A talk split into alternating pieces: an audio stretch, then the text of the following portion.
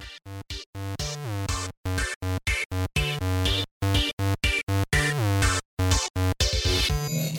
and welcome to Tales from the Bay. Playoffs are upon us. Super wild card weekend not far away. And the best part is is that we get to enjoy the 49ers playing in the opening game of the weekend. We get through the Seahawks game and then we can either wallow for the rest of the weekend or enjoy the rest of the football. We very much hope it's the latter and I think believe it's the latter uh, as well.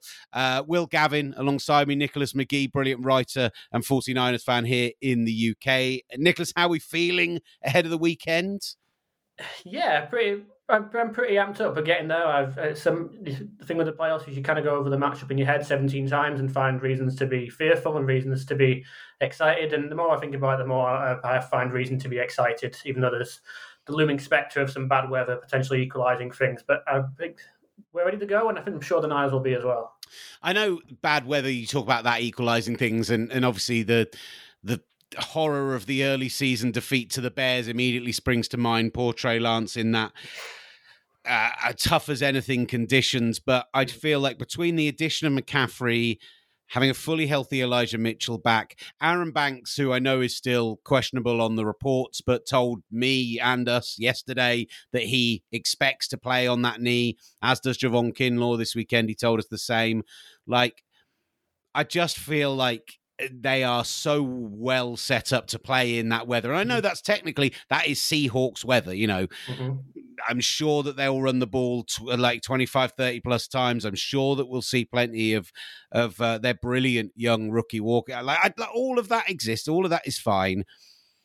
But with Jordyn Brooks out for the Seahawks and with the run game as good as it is for San Francisco, I'm feeling weirdly positive about this mm. weekend, which, uh, you know, maybe that's what 10 wins in a row does to a human being. And maybe, uh, you know, it's the, the, the highs before the fall. But I don't know. I just, just don't see it this weekend, Nicholas. I just see it being not routine, but a good Niners win. I've been very reassured by, and it's weird to, you can never read too much into press conferences or media sessions or whatever, but I think Shanahan coming out Tuesday, Wednesday, and just saying we're ready to go, and then the the tone that the players have struck whenever I've watched some of the media uh, responsibilities this week, it's kind of striking the right tone, tone, between we respect these guys, but we are ultra prepared and we know what we need to do, and that that's kind of the tone that reassures you that there's probably not going to be that kind of lull that you might worry about, and that they are going to be ready to go, and regardless of the weather or anything else, they're going to find a way to get this done.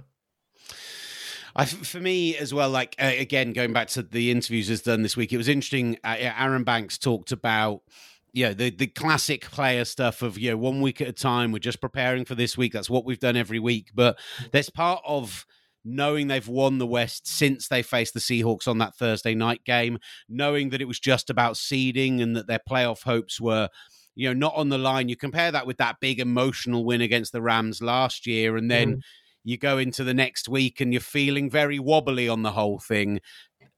I feel like the way that this locker room is set up, the way that there are very high character guys throughout, everyone mm. that we speak to is very level headed it might be kind of boring that there's not those big, massive characters. And the the characters, we got fun guys. We've got guys like George Kittle who's fun. Mm. You might not have those big explosives like wow in your face characters, but it feels like that kind of almost Belichick style locker room where it's very business. Everyone knows their job. Everyone knows what they need to do, and everyone is just prepared and ready. And yeah, it's again, it's that unnervingly positive feeling I feel right now. Yeah, you're right. The they the classic line that Shanahan spouts weekly: you never get too high, you never get too low, win or lose. And you say a game at a time. I mean, it's a, it's a cliche. A lot, of, a lot, of, players believe that and do actually live their lives that way. They, they say it as cliches, but they really espouse because a lot of them just do deal with it that way. They, they're very good at compartmentalizing things and just not focusing on anything but a given week. It's a it's a cliche, but a lot, a lot of time cliches are cliches because they're true. And I think the Niners are a, t- a team that embody that.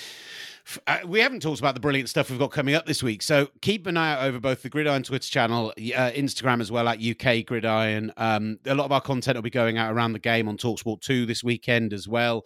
Uh, we are going to be speaking to Greg Papa, the, the brilliant commentator for 49ers Radio, previewing the game this weekend.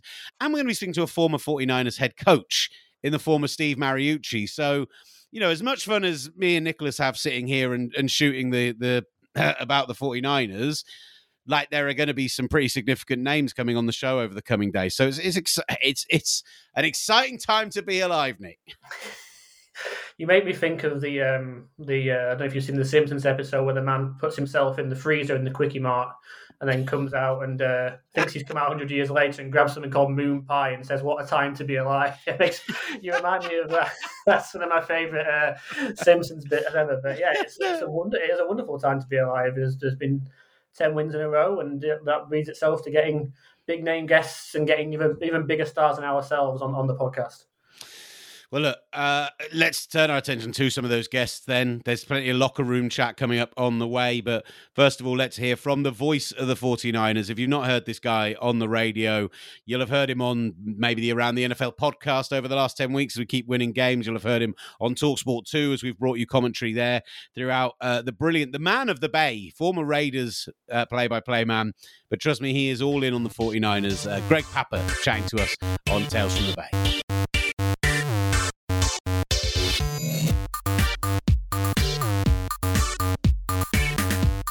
Well, delighted to say that joining the show now ahead of Super Wildcard Weekend, not just Wildcard Weekend, Super Wildcard Weekend.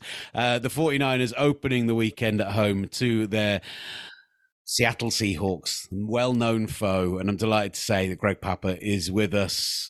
Papa, I mean, since you took over as voice of the 49ers, they can't stop going to the playoffs. So you're used to a bit of January football in San Francisco. Three out of four years. The one year was the pandemic year. So uh, we're on a roll.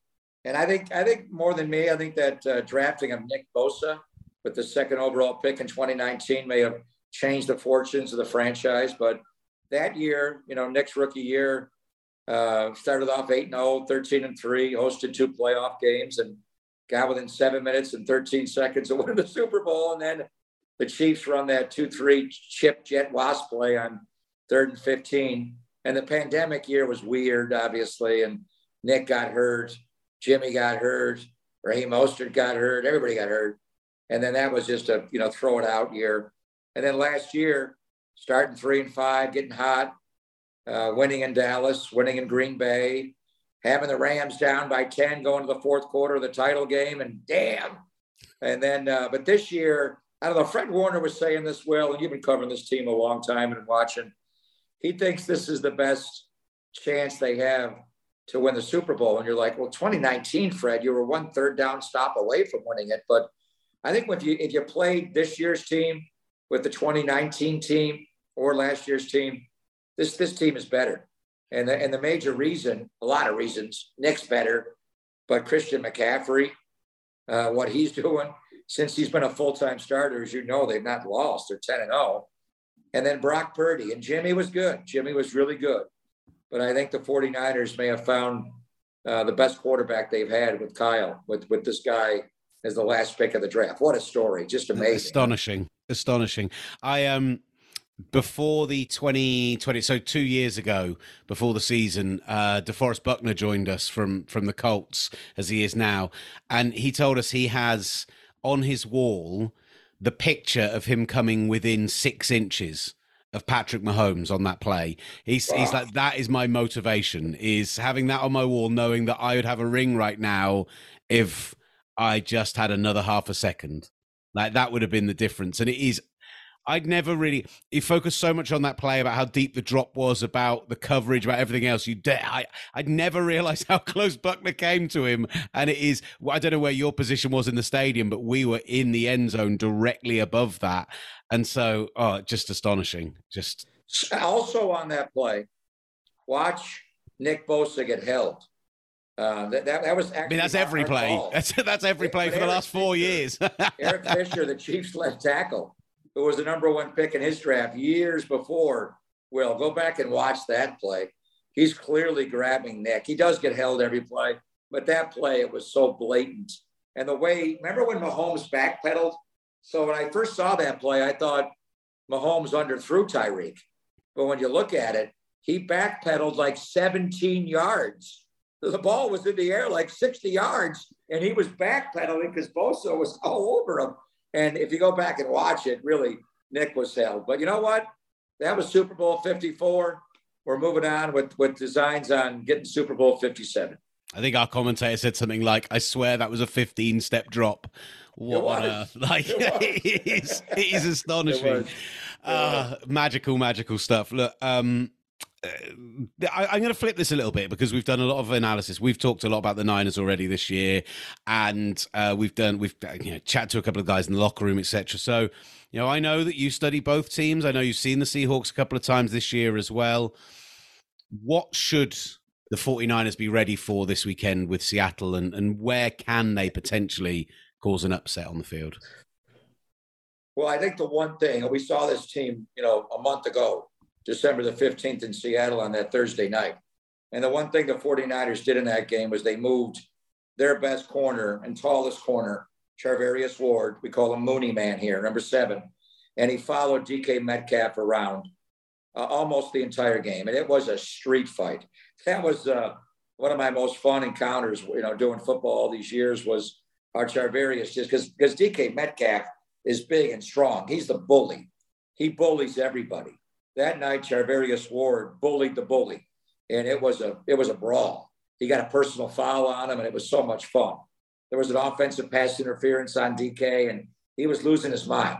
So the 49ers have shown that they will have Charvarius Ward follow DK Metcalf around, Will, with the exception of when DK Metcalf goes in the slot. They have not asked Charvarius Ward to go inside with him. Now, the 49ers in this playoff game could do that. They could say, even if he goes in the slot, he's going in there, but they have not shown that. So on my radio show in San Francisco today, we had Sanjay Lal, who's a friend of mine going back to the Raiders days. He is Seattle's wide receiver coach and passing game coordinator. And I asked him, what I'm laying out to you was, you know, Ward's going to follow DK around with the exception of when he goes in the slot will you put him, you know, formationally, how much do you put him in the slot? And he said, we're not going to give you the game plan, but you're exactly right. If we put DK in the slot, then he won't go in there. So that'll be the other Ward. Jimmy Ward will have to match up with him.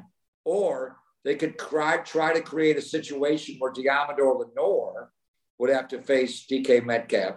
And teams have been attacking uh, Lenoir, Will, just because he's smaller you know, like uh, the AJ Green, the second play of the game against Arizona. They created that jump ball, and AJ Green at six four just went up and took it away. Demo's under six feet, so look for him to do some of that. I think in the game, um, you know, and DK does not go in the slot a lot. Seventeen percent of all snaps this year, he's gone in the slot. So they may not do it all the time, but a big third down situation where they want him to use his size just go up and bully, whether it's Jimmy Ward or Demo Lenoir. I think that's the one wrinkle we'll see for them offensively. And then defensively, conversely, their best corner is Tariq Woolen, you know, the rookie. Um, he's 6'4. He's fast as hell. He ran a 4.2640. He, he the, the 49ers will challenge him, but uh, he's the kind of guy you want to stay away from and you want to attack their other guys, Michael Jackson and their slot corners, Coby Bryant will. So will they conversely ask Tariq Woolen, Woolen to follow maybe George Kittle around? What if they did that? What if they had him go at Kittle? Not not Brandon Aiyuk. Deebo's tough to follow because he lines up, he moves. You know, he's what they call the, the Z receiver, which is the flanker. He moves a lot in motion. You can hide him. You can motion him in the offensive backfield and give him the ball like a running back. So Deebo's a, a hard guy to follow. Aiyuk you could follow, but what if they put him on George Kittle? Something they haven't shown ever. But I've seen teams, you know, Jalen Ramsey follows Travis Kelce around sometimes, elite tight ends. And George has scored seven touchdowns the last four games. And when we saw this team a month ago in Seattle on that Thursday night, he had two touchdowns. And they didn't have anybody that could cover him from the linebacker level or the safety level. So they play mostly zone. So they probably won't do that. But let's just see if they do. So I, I, think it's, you know, will Seattle move DK Metcalf in the slot to get Charvarius Ward off of him? And will they assign Tariq Woolen, the guy to follow around? Because he's clearly the best cover guy. I think, like, when we look at the first half of the season when they went six and two and, and Geno Smith in particular surprised everyone, there were so many explosive plays in that offense. And in the second half of the year, it just feels like that has that's disappeared. I think we saw a few against the Jets, and that really made the difference in that game. But that's when you talk about the idea of targeting Demo, of, of maybe trying to find a way. Like you know, we know Marquise Goodwin very well from his time in uh, in San Francisco. You know, if they try and use those third guys to maybe try and pick on what they might see as the weaknesses, or try and force yeah. you know safeties to cover, I, I feel like without at least three, four of those explosives, as you as you love to call them on the radio, and we love hearing them called. Then I, I think without those, I think the, the Seahawks will really struggle to move the ball. Honestly. Yeah. So just to uh, differentiate, and it's the coaching staff calls them that. So any pass play, 20 or more yards, is an explosive. Any run play, 10 or more yards, is an explosive. And the 49ers saying, I, I, I think it's 184, somewhere in there, explosives offensively. So that's that's one of the most, you know, we're talking, you know, 17 games, you're talking 10, maybe it's less, maybe it's 140, but they, they I think they had the third most in football, Will, and one of the most, you know, in the history of the franchise. So that's where, you know, that's how you make big plays. Christian McCaffrey is a walking explosive. That guy, you know, we, we call uh, Jauan Jennings third and Jauan. Uh, the coaches call Jauan chains for moving the chains, but I call McCaffrey chains. Uh, McCaffrey, every time he touches the ball, it's either a first down or a touchdown. It's that he picks up nine or 10 yards every play. So when he does it as a runner, that's an explosive. So these are what it's like the home run in baseball. You know, whoever hits the most home runs typically wins a baseball game. Whoever has the most explosives in a football game typically wins. So the 49ers are good at generating explosives offensively, and then they're they don't give them up defensively, with the exception of the Kansas City game. They detonated the whole game. Like every play was an explosive. So after that, though, you know, they, they don't allow them. So these are the special athletes that can explode on you. Tyler Lockett, we haven't talked about him. That guy's a hard guy to match up with. And he's playing with a broken left hand. He's got six screws in that hand, but that little sucker missed one game. He is tough. DK Metcalf is overtly, you know, huge, tough. Six four, two and a quarter tough. Tyler Lockett's tough in a whole different way. So we're getting into all these exotics with these great players in space. But you know what it's going to come down to? We're going to have a lot of rain on, on, on for this game when it kicks off. Well, it's going to rain hard. Um, I think the whole game. Who can run the ball? You're talking Kyle Shanahan and you're talking Pete Carroll. What are they based on? Running the football. So can Seattle's iffy, and I'm being kind, run defense stop Christian McCaffrey, Elijah Mitchell when they motion Deebo Samuel in the backfield and give him the ball like a running back? when they bring in the closer, the finisher, JP Mason, can they stop the 49ers from running the ball? And conversely, late in the year, they call him K9 up in Seattle. He wears number nine, Kenneth Walker the third, the rookie, uh, explosive running back, a great speed to get to the edge. They're having him run downhill more. So we could, you know, trick it up. We're going to follow that guy around. We're going to follow that guy around. But really, it's it's blocking, it's tackling, getting off blocks and, and, and the running game. You know, whichever team dominates the other in the run game is going to have a Seattle's got to run the ball. There's no way Geno could drop back and throw it, you know, with Nick Bosa in that front coming after them. So, and then, you know, the 49ers are going to try to run the ball. So, in the simplest form, which team can run the ball the best through this this rainstorm on, on Saturday? I um I think the one thing about the the running of the ball that intrigues me, and I, th- I thought it was fascinating to see the kind of the number of screen setups we maybe saw this past week is Jordyn Brooks missing for for the Seahawks feels like you know every city has their linebacker, as I heard someone say this week when talking about the Hall of Fame class. He's theirs right now, and, and without him in there, I I fear for them when it comes to just how many different looks that that offense can give you in the run game. Absolutely. He's the he's their leading tackler, second leading tackler in the NFL, and he tore his ACL. so going back in time, you know, when they had the Legion of Boom and that great defense, you know, it was a cover three defense. So they played three deep, you know, with, with Richard Sherman, Earl Thomas, Kam Chancellor. But it was the buzz of the linebackers underneath that made that defense so great. It was Bobby Wagner and it was the very underrated KJ Wright. So KJ's been gone for a couple of years. Bobby In fact, it was March the 8th, the day that they traded Russell to Denver. They also released Bobby Wagner. So they gave this defense over to Jordyn Brooks and Cody Barton because they're playing a 3 4. So they have two stacked linebackers, not one middle linebacker. So both those guys, Cody Barton's a special teams guy, but they're asking to play a lot, you know, as a starting linebacker. And Jordyn Brooks, uh, great tackler, but the 49ers attacked him as a coverage guy in space. He's not good, but now he's gone. So that area now, they got a couple of guys they're using. Tanner Muse, number 58, who's in on the base downs. So if you want to play with Juszczyk on the field, they're going to match up with their with their base linebacker, so he'll be on the field. So if you want to, you know, run out of what the 49ers call 21 personnel, two running backs, say McCaffrey and Juszczyk, they're going to leave 58 in the field. You can attack that guy all day. He's he's not he's not Jordyn Brooks. He's not Bobby Wagner. He's not KJ Wright. And then when they go to the nickel, they bring in this younger guy, AJ Johnson, number 34. He's faster as far as a straight line, fast guy, but he doesn't have great change of direction. So I think the middle of the field, the 49ers will attack in this game. So that's Kittle over the middle. That's Aiyuk on the slant routes, Deebo on the digs, McCaffrey and all the choice routes over the middle, whatever they want to do. So remember going back to the game a month ago in Seattle, Will, when the 49ers ran that Hollywood play where they faked left, they faked mm-hmm. right, they went to George over the middle. That's why if I'm Seattle, I can't cover Kittle.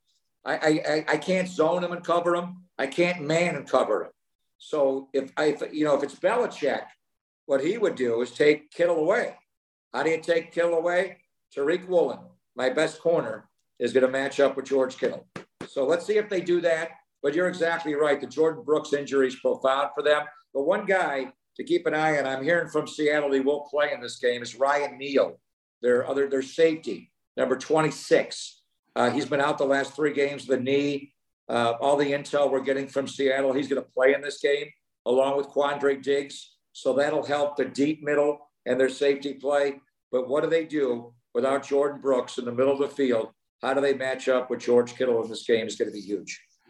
Just in terms of, of what you've seen around the facility this week, your conversations with Kyle, with the players, with with everyone, what's been the just the mood? What's been the like we've we've had a couple of conversations. We had Aaron Banks on the other day. We we had a quick chat with Javon Kinlaw, which is always entertaining uh, yeah. from the locker room. He's a, he's a character, but everything was so steady and i couldn't figure out if maybe the fact that they just you know, they've known that this game is coming for three or four weeks barring some kind of miracle with the one seed they've been ready to prepare for this mentally but i don't know like you know, you see it, it ticks up with every stage of the season, and you almost expect there to be that kind of pensive, it's playoff time, but everyone seemed so level. It was astonishing.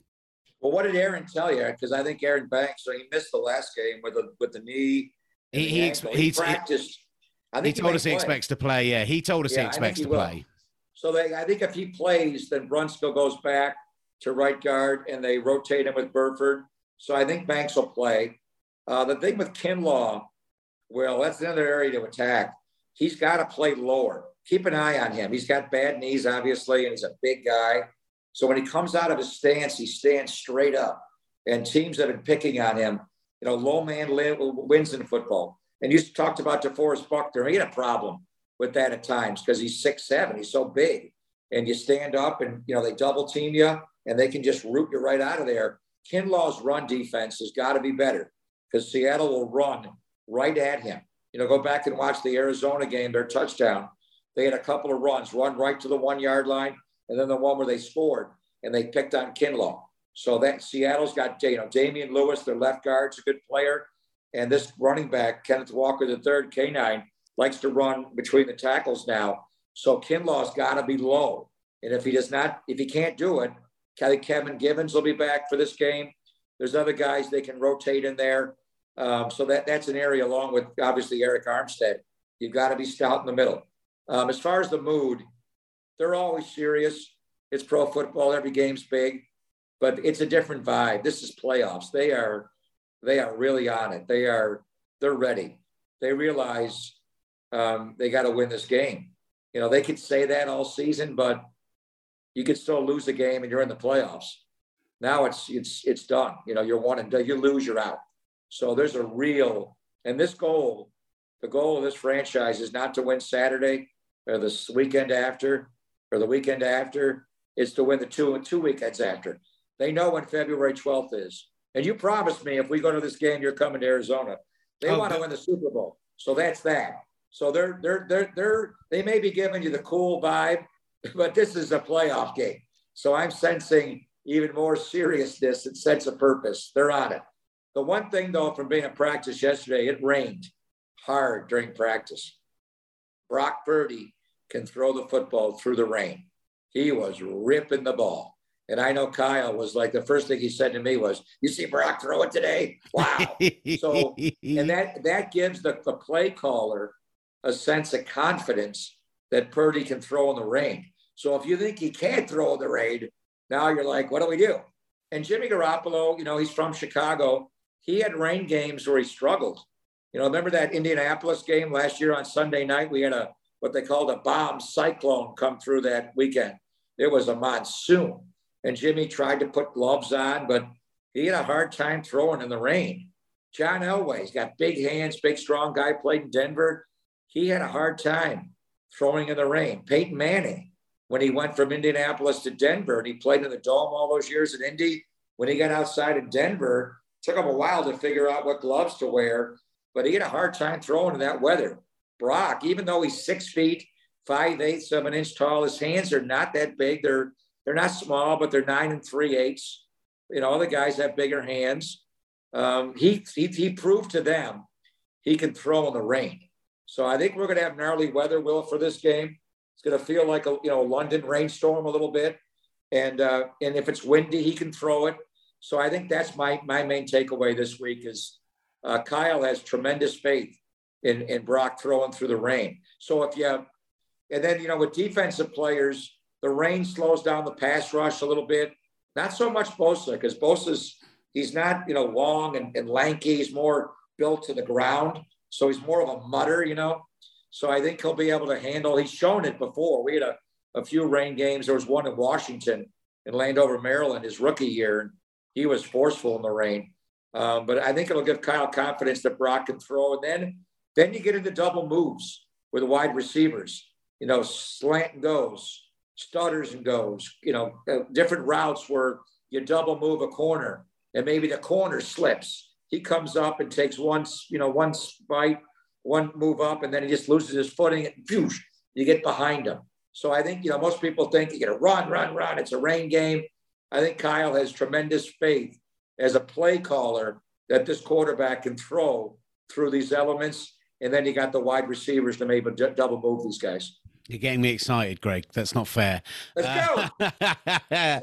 it's just imagining Brandon Aiyuk breaking some ankles on Saturday night and getting downfield and Brock ripping it through a monsoon is just, uh, yeah, it's getting me hot and bothered. And we've got 48 hours to go yet. So uh, let's uh, let's just keep it cool, keep it calm, and get ready for Saturday. And yeah, absolutely. By the way, flights are booked, hotel is booked. Uh, our spot on Radio Row is booked. Our spot in the stadium is booked. We are we're in Arizona either way. We'll be there covering uh, if it's uh, you know if it's uh, Chargers Cowboys. We'll be there covering it. Yeah, we don't want that. But and I'll be there either way. But it'll be so much more fun, Will, if you're there I'm there, and the 49ers are there. Let's face it. I struggled a few years ago. I'm not going to lie. Uh, Greg, really appreciate your time as always. Thank, Thank, you so brother. much, and look forward to your call on Saturday night. And we'll talk next week, right after they win this game. We're going to keep it rolling. Hell yes, hell yes. We can't stop now. Can't stop now.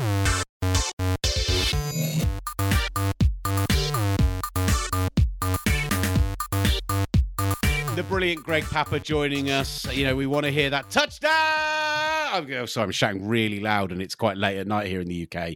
I'm sure that we're going to get a text from the wife after that immediately. Uh, C M C. There you go. I did. I just did it nice and quietly for everyone. Uh, let's let's get on. Nicholas, I'm just going to roll through. Let's get our next guest on because the next guy is a former head coach for the San Francisco 49ers. Uh, one of the best doing it on TV, one of the biggest personalities, and a guy who I'm sure is going to have some views on this Niners team. The brilliant Steve Mariucci joining us.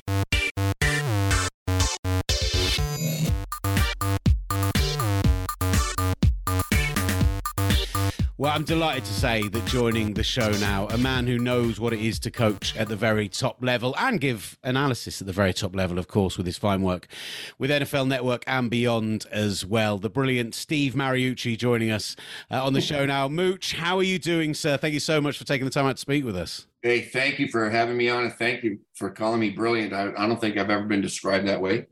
I've had a lot of other adjectives. How you guys doing? Good to talk to you. Hey, hey look, I am not sure if Nicholas and I were given an opportunity to coach in the Bay for, for six years. I'm not sure we're we're going on four playoff runs. That's for sure. Definitely not. No, um, I'm getting kicked out after one season, almost certainly. a pair of one and duns right here. yeah. Uh, look, Nicholas, uh, hang on a minute. I'm looking at the, your background there. What's that? Who's playing football? Who's that picture of behind That is you? a picture of um, Joe Staley, which I used to, when back when the when internet message boards were a thing, I used to be the moderator for the 49ers yeah. one. So as a, a gift to the, the moderators, the Niners sent me a sent us a signed picture of Joe Staley, who's pass blocking Jared Allen there. It's uh, yeah, Joe Staley, Central Michigan University, good guy. Yep, brilliant. What a player! What a player. Uh, and we've got a few of those on this team now. Look, I, Mooch, there's so much to, to kind of break down with the Niners this season. How positive are you feeling about this team going into going into wildcard weekend with the with the Seahawks and uh, and getting ready for a playoff run? They've known been coming for a few weeks, which is a slightly nice change from the last couple of seasons. Yeah, here we go again with the Seahawks. You know, and it's kind of crazy because the Seahawks with Geno with a new quarterback, Geno Smith, really exceeded our expectations, uh, replacing Russell Wilson who beat the Niners the last 14 out of 16 times before this year, right? So, well, Russell Wilson's not there anymore. So here's Geno. And uh, of course, the 49ers really had their way with the Seahawks this year. And everybody's expecting the same kind of result on Saturday over here at Levi Stadium. But uh, my wife just walked in and handed me some fresh squeezed orange juice. You know oh, what I mean? Oh, you know what? And she's from England. All right. I'll just tell you that. Her family is from England. that is some California living right there. I'm a big fan of that. Yeah, that's right out of our trees right here. Just squish them down and drink it. Um, but anyway, uh, the Niners, what a year they've had, huh? I mean, first of all, you know, everybody's talking Super Bowl around here because they've been playing as well as anybody or better, right? And and and and it's nobody's ever gone to the Super Bowl with a rookie quarterback. And I'm sure you're going to talk a lot about Brock Purdy because that's quite a story, isn't it? Uh, unreal, genuinely unreal. Yeah, unbelievable story, Mooch. I just yeah wanted to get your your thoughts on Brock Purdy. How, I mean, I'm not sure this has ever been done before with a, a quarterback drafted as late as, as he has. I mean, what what have you seen from him and why he's been able to be so successful? So, you know, we we we can't say that we've never seen this before unless he goes to the Super Bowl. We've never seen that before. Yeah. rookie. Yeah. I worked with Kurt Warner at the NFL Network, right? Mm-hmm. And Kurt Warner didn't get drafted at all. Not he wasn't Mr. Irrelevant. He was Mr. Nobody at that time and didn't he didn't even get drafted, didn't get invited to the combine, and he's now in the Hall of Fame. And so uh, as you know, Tom Brady was he dropped all the way to 199 mm-hmm. as well. But but this is just a heck of a story with Brock Purdy. Um, because really in his last five starts, well, he, he's only started five games. He's he's got the highest passer rating of any quarterback and the most touchdowns of any quarterback. You could you could make an argument that he is playing the best quarterback in the National Football League over Patrick Mahomes and Josh Allen and Tom Brady and Aaron Rodgers. Name them, and it's kind of like what.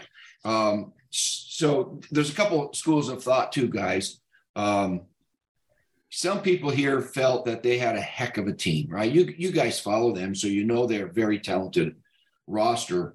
And some people say, well, heck, you know, maybe we would have been in this position with Trey Lance. Maybe we would have been in position like this with Jimmy Garoppolo. He, he's already brought us to a Super Bowl. So now it's, you know, Brock Purdy happens to be the guy in charge with the keys to the car. But, you know, it's, uh, you know, whatever quarterback we have uh, should should win games because we're so talented, right? That's one school of thought. But when you but when you think he's a rookie and he's playing better than anybody, that is the surprise. That you know he's not playing like a rookie. He's playing like a like a seasoned veteran, and uh, the game's not too big for him. so it's kind of fun to, to watch and wait and say, are we going to see a moment where, like, yeah, well, okay, there, there. He just showed his rookie moment right there, threw it to a linebacker for a pick six, but he's been playing great. We get lucky enough to chat with these guys in, in the locker room each week uh, after practice. And Trent Williams came on, on with us, I think, after his second start. And, and we said to him, like, you know, how, have you been surprised to see the, the poise this young man's shown, the pocket presence, just the, the stuff that a quarterback's meant to learn, not just have from day one?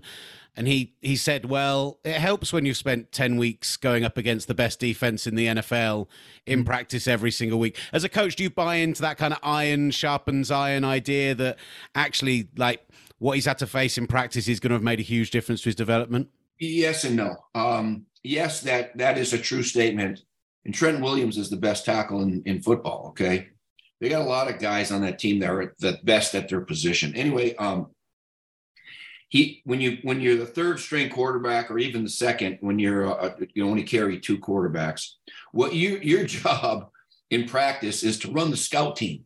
That means you run the plays of the opponent against your great defense okay? And, and you throw the ball around and you go off the cards and you go that's what they do over there in seattle. Let's run that play. And he handles that. Yes so he's going against He's throwing the ball against a talented defense. It's not live. They don't sack him. They don't, you know, they don't try to kill him. They just, they just go through the, the, the plays and, and, recognize, you know, some of the, the past concepts and that sort of thing. So while he is facing that good defense, it's, it's not for real. It's, it's, um, he's got a red jersey on. He doesn't get touched, and and um, you know, it's just it's not it's not live action. So that's a, doesn't have the pressure on them. There's no pressure running a scout team cards, right? There's pressure uh, carrying the baton right now on a really good team with high expectations. That's the pressure that he's facing right now. It used to be, oh my God, I got to see if I can play in this league, to see if I'm okay.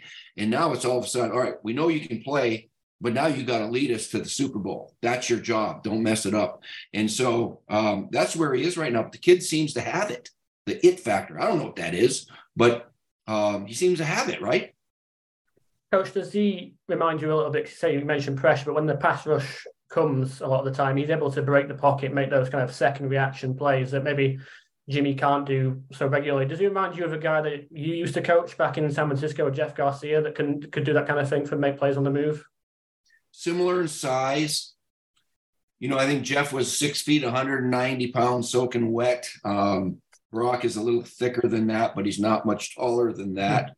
Um, so I, I, guess now maybe Jeff was a little more mobile. I, I, think Brock's only got about 10 yards rushing. He's he's not a he's not a scrambler runner kind of guy with like this new wave of athletic quarterbacks. However, he he's he's quick enough and he's and he's he's he's got avoidability in the pocket and he can escape when he should and he's smart. He has a good pocket presence. What do I mean by that? Well, he'll go back in that pocket and he'll slide so he can see and throw, but he'll get out of there when he should. You know, he's got this clock in his mind. He can't sit there for four or five seconds. You're going to get crushed. So he he'll leave the pocket when he should. He's making good decisions that way too. What about what he's got around him? Because you mentioned, you know, that there's a lot of players on that team who are the best, or or in the conversation at least for the best at their position. You mentioned Trent Williams and, and that line, but making that trade for Christian McCaffrey, so many question marks made over it in mid-season. What they gave up for a running back, how much they've invested in running backs over the years when they've been able to get success out of guys who are undrafted, late round guys, but this this has felt like a, a whole different world bringing bringing McCaffrey in. So every game that he has started, which is ten, they have won, and you know it's not all credited to to Christian McCaffrey, but he's a different kind of a back, isn't he? He's uh, think about how he fits on this team. And they didn't care about giving up draft choices for him. They got to pay Joe or Nick Bosa. They got to pay these other guys. They don't care about a couple of draft choices in the future right now. They got to try to keep this team together and win now because the roster is built to win now. And so he he gets him over the top because he's a running back, Will, that can play receiver. You got a Deebo Samuels who's a receiver who can play running back. They've got these interchangeable parts all over the darn place, which makes it so difficult to to defend them. And then of course Kyle Shanahan's very creative. We we know that, and um, he he's he's been having a ball. And now Deebo came back last week. He's he missed a month, right? But he's he's back healthy. And if this team's healthy, um, you know, Christian McCaffrey is just the just the missing piece that gets him over the hump. I, I think you mentioned that idea of like how multiple they are and, and just how varied they are. We were joking about this this week. They're a team who could go five wide without a single receiver on the field. Like, as an offensive guy, how much fun would that be to scheme for? Think about that. that Think about that. What how much fun would that be for the opposing defensive coordinator? I don't know how to, I don't know what personnel group to put out there. Do I put my base group out because that's what they have out there, or my nickel or my dime group and get real small and light and fast? Because then they shift back in and they smash it right down at you. And so they can do all those things with their personnel. Uh, being that versatile, even Kyle Juszczyk, the fullback, he's the highest paid fullback in the league. There's only nine teams that use a fullback anymore. It's a dinosaur. They don't they don't use them anymore. They don't come up in college. They're just non. You got to look under rocks for these guys. And and he's the best in the league. And and he can play fullback. He can play you or even tight end. That's what he was in college, or tailback if need be. If you split those other guys out there, like you mentioned, um, Kittle can do about anything too. He can probably do the halftime show. And so you know they they they just uh, that's what they have. They have some athletes that are versatile in what they can do. Coach, you've obviously coached some fantastic receivers with the Niners, with with T.O. and, and Jerry Rice. I want to get your thoughts on um, on Brandon Aiyuk. Full disclosure, I'm one of the biggest Brandon Aiyuk fans around. Have been since his days at Arizona Arizona State. Just wanted to get your thoughts on his development this season, finally getting over the thousand yard mark, and uh, is he perhaps underrated in uh, the ranks of the great receivers? On, on whose development? Brandon Aiyuk. Aiyuk, yeah. So when I was in training camp, doing a show all day um, at their training camp practices, Brandon Aiyuk got kicked out of the practice because he was fighting the day before, and then he got in another fight. He kicked him out again. I mean, this guy's t- he's a tough guy. All right, Arizona State kid, and you know you're right. He's kind of the Rodney Dangerfield over there um, because he doesn't get enough respect, right? And and so but he's as capable as anybody as a wide receiver. They're going to play him at, they're not going to play him at running back or, or anything like that, but he really does his job well. And he, he provides a little toughness to that group because he's he's he's wired a little differently. I mean, you know, receivers don't typically like to fight, but he kind of does. And um, so so anyway, yeah, it, and, and he's been pretty steady. He's been dependable when the other guys sometimes get hurt, right? Mm-hmm. I, I think it feels like that's something they breed into them there. I remember talking to to Manny Sanders at the last Super Bowl appearance, and he said, like, prior to this in Denver and everywhere else, I never blocked downfield. Now I'm doing it on every snap, and I absolutely love it. And it's just something about that Shanahan scheme. It's something about the way that Bobby Turner gets them playing in the run game. It's something about like they just they breed something into those receivers that's just like a they enjoy blocking as much as they seem to catching the ball, which you'll know as a coach is quite difficult to get a receiver to do. You said Emmanuel Sanders, huh? Yeah. So he's working with us on the NFL Network, right? He'll be with us to uh, Saturday and Sunday, and he's joined us this fall. He does a nice job. He was a good receiver in the league for several teams, and now he's he's going to be really good in, in television. Um, but yeah, uh, some, of course, as you guys know, covering the Niners for a while, you guys know that really it's a run first type of philosophy, right? They're not going to sling it 50 times a game like Tom Brady does.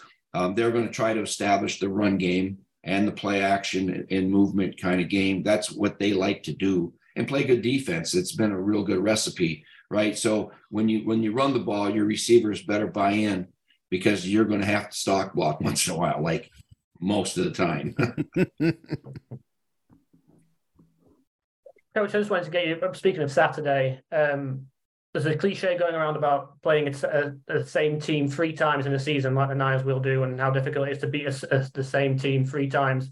I was looking back through your um, coaching career with the Niners, and the only one I could find was the '98 season, where I think you believe I believe you faced the Falcons three times in the same season. Obviously, Garrison got hurt in the in the playoff game, and that really hamstrung you a little bit.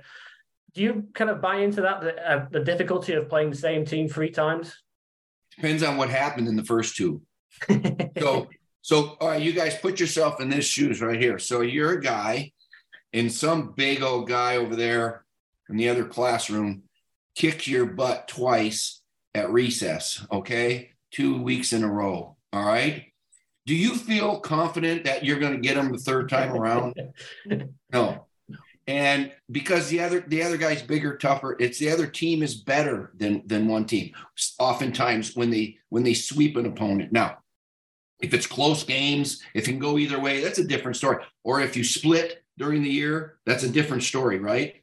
But the Niners really dominated the Seahawks. What 27 to seven in the first game. It was a little closer than that last time around, but it was it was somewhat of a beatdown. So I mean, that advantage goes to the Niners just from a mental standpoint, a confidence standpoint. We can beat these guys. They're in our way. Let's get rid of them and let's move on. And the Seahawks have got to have a little doubt in their minds, like, hey, you know, maybe our roster isn't as good as this. Maybe, maybe we can't stop George Kittle and uh, and you know, that kind of thing, or maybe we can't pass protect. We got two rookie tackles, right? Lucas and Cross are two rookie tackles for Seahawks. They got to block Joe, uh, Nick Bosa for crying out loud. So that's tough, um, especially when that when the Niners have had success against them. If if the Seahawks win and they can, they can because Pete Carroll's a good coach and it's a good team. It's it's not a great team with the Seahawks. It's just a good team. If they win, um, you know, it'll it'll be somewhat of an upset, but uh, um, you know, in fact, they backed into the playoffs because the Packers had to beat the Lions. There would have been the Packers playing this weekend over here, right, with Aaron Rodgers. That's what everybody expected. So this young Seahawks team is up and coming. They'll be fine. I think Geno will be their quarterback. I don't think they need to go draft one, and uh, they can draft some other position. But uh, they'll fight them. They'll fight them because they're rivals. Um, but I think the better team is the Niners without any question. I think you're right, and I think you know as much as Pete Carroll is like you, you know those two Super Bowl runs, it was very us versus them. That was the whole mentality. Like that's what he will breed into this team, and so I totally expect them to turn up. You know, he about the idea of the the, the guys beating you up two weeks in a row. I don't think they're going to come into that third fight you know, covering their face and, and backing down by any stretch of the imagination. They're going to come out swinging. But I also think that from a 49ers perspective, talking to the guys this week, the fact they've known they're in for a few weeks, the fact that there is that little bit of kind of leeway that there just seems to be, you know, they're very healthy. Just everything seems to be very level. Like everything, it doesn't feel like a playoff week there. It feels like a normal week. And that's like, I don't know if I'm excited for that because like that shows that they've got a really good mentality, or if you're a little bit like, but surely you've got to get up for this. This is, you know, come Saturday, it's going to be huge. You know, as coaches, we try to keep the playoff games. We we know that there's different parts of a season. There's an off season where you're just lifting and just kind of you know, getting healed up, and then there's the preseason where you're trying to formulate your roster and get shake the rust off and try to get back in the swing of things. And then that so that ticks up a little bit, and then it ticks up for the regular season because this puts you in the dance if you're one of the top seven seeds. Now it ticks up again for the playoffs. It just does because it's one and done. It's more money. You're playing for the ring and the trophy, all of that. We all get that. However, coaches want to try to make these weeks of preparation the same as we've been doing it all season. So it doesn't like you put crepe paper up in your locker room like high school homecoming. You just kind of keep it steady and do what you've been doing, do what got you here. You don't you don't do more push-ups or jumping jacks or wind sprints. You just do what you've been doing, and so you, you, it's a kind of a business approach. We all know that it it matters more, right? We all know that this is for real right now, and um, the crowd knows it too. Come come Saturday, so uh, that that emotional part of it takes care of itself, I think. Uh, Nicholas, unless there's anything else from you, I just wanted to ask one about what we've talked a lot about the offense. No surprise, you know, you're an offensive guy, but just a word from you on you mentioned Nick Bosa and that great defense, but the job that DeMeco Ryans has done this year, he's now being touted for head coaching roles and and the way that they have coached up that defense to be what is right now leading the NFL in, in so many categories. Yeah, and so um, that's that's when they were going to Super Bowls with Jim Harbaugh, and you know when they've had some success, it's been defense has been really good and offense been steady. And so that's the same formula right now. Real talented um, defense. Arik Armstead now is back healthy. He missed a large part of the season. Fred Warner is as good as any linebacker in the league. He was the highest paid guy for a while. Drake Greenlaw and and and the Ward the Ward guys back there and, Gipson and and they, they're just they're just a talented bunch and a confident bunch, pretty darn healthy bunch right now, too. So they're good against the run. You just really can't establish anything. They only give up 77 yards a game rushing. And, uh, you know, they're the number one defense with total yardage and scoring. So it's just, you're not going to, you, you know, you, if you beat them, you got to beat them 17 to 14 or something because because they're not going to give up a lot of points. They're just not. And so that's why Geno Smith is going to have to hit some bombs away to Tyler Lockett or DK Metcalf because they're just too hard to put a 12 play drive against. Um, they're, they're, they're good pass rushing. Bosa led the league in sacks, right? And then uh, you can't run, you can't pass. What can you do? So maybe you got to steal one in the special teams area. Yeah. Just final one for me. Um, I wanted to get your thoughts on just Kyle Shanahan's coaching job in general. He said at the start of the year that he thought this was his best team, and that's kind of been um, borne out. But just in managing the, the whole situation, in being in having three quarterbacks, and then putting a rookie quarterback, a rookie seventh round pick, in position to to excel to the level that he has, is that a, is that a coach of the year type season from Shanahan? Do you think? Yeah, he's a candidate for sure. So it was Nick Sirianni over with the Eagles, Doug Pederson with the Jags. I mean, there's some there's an argument for a, handful of guys doing uh, Brian Daboll with the Giants. I mean, you know, but certainly Kyle is in that conversation. You know, at one, one point during the season, when you recall, they were three and four, and Trey Lance had been hurt, and now you know, they were lucky enough to sign Jimmy G back, right? It was like, whoa, thank God we didn't trade him away. And then because I don't know what'll happen, mm-hmm. uh, maybe Purdy would have played then. I don't know. So, um, and then all of a sudden, Jimmy G starts winning games. They were three and four, and then they win ten in a row. And so that's a that's a long stretch of, of wins. It's hard to do that in the league. And so here we are um, with the with a healthy team, a confident team and Kyle Shanahan has kind of pushed the right buttons. You know, John Lynch has done a nice job putting that roster together. Let's face it. Let's face it, guys. You got to have the horses, man. You got to have the players that get the job done on the field. You can't throw it for them or block and tackle for them. You got to have those kinds of guys. And and it, it almost seems like this is the you know the stars are aligned uh, for the Niners this year. Um, I, I, fully expect them. Well, they're going to have a tough game at the Eagles. They'll have to go to Philadelphia, and they have a good team, but they've got some injury concerns right now. Uh, with Lane Johnson, the right tackle out, and Jalen Hurts shoulder, the quarterback got a shoulder injury. So you got you don't know where that can, is going to go. So in my mind, right now, the Niners are the favorite to get to that Super Bowl. I'm glad that you mentioned John Lynch as well. Last thing from from us that that decision when you hear the behind the scenes story that about that McCaffrey decision where they played him with the Panthers where prior to that there had been no conversations about him. Like obviously I mean Kyle Shanahan's known him since he was a kid. They there's a relationship there but essentially they, he came into town he was brilliant against the 49ers and they kind of just went he might be available you know? They're they're having a regime change there. Things are not going well. Like do we just you know should we go for it? And they, they took that plunge and it ended up being brilliant and, and John Lynch deserves Yeah, and they were taking a chance because as you know, Christian McCaffrey had been injured for a couple seasons on and off. So there was a risk there based on his health. he looks pretty healthy to us, doesn't he, right now? yes, he does. Yeah. Yes, he does. Uh, Mooch, we really appreciate your time. Thank you so much for, for speaking with us. Hey, it was a lot of fun, guys. Thanks for having me on. We'll do Thank it again sometime. Okay. Well, look, we're going to be in Arizona, so hopefully we bump into you? you? there.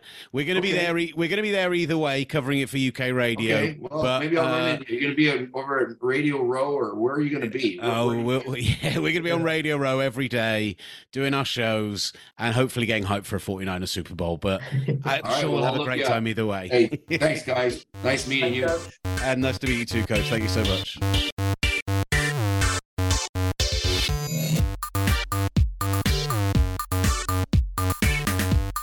All right, Nicholas, it's, it's crunch time. We've come to the end of the show. We've had some brilliant guests. We've got loads more content coming out over the coming days.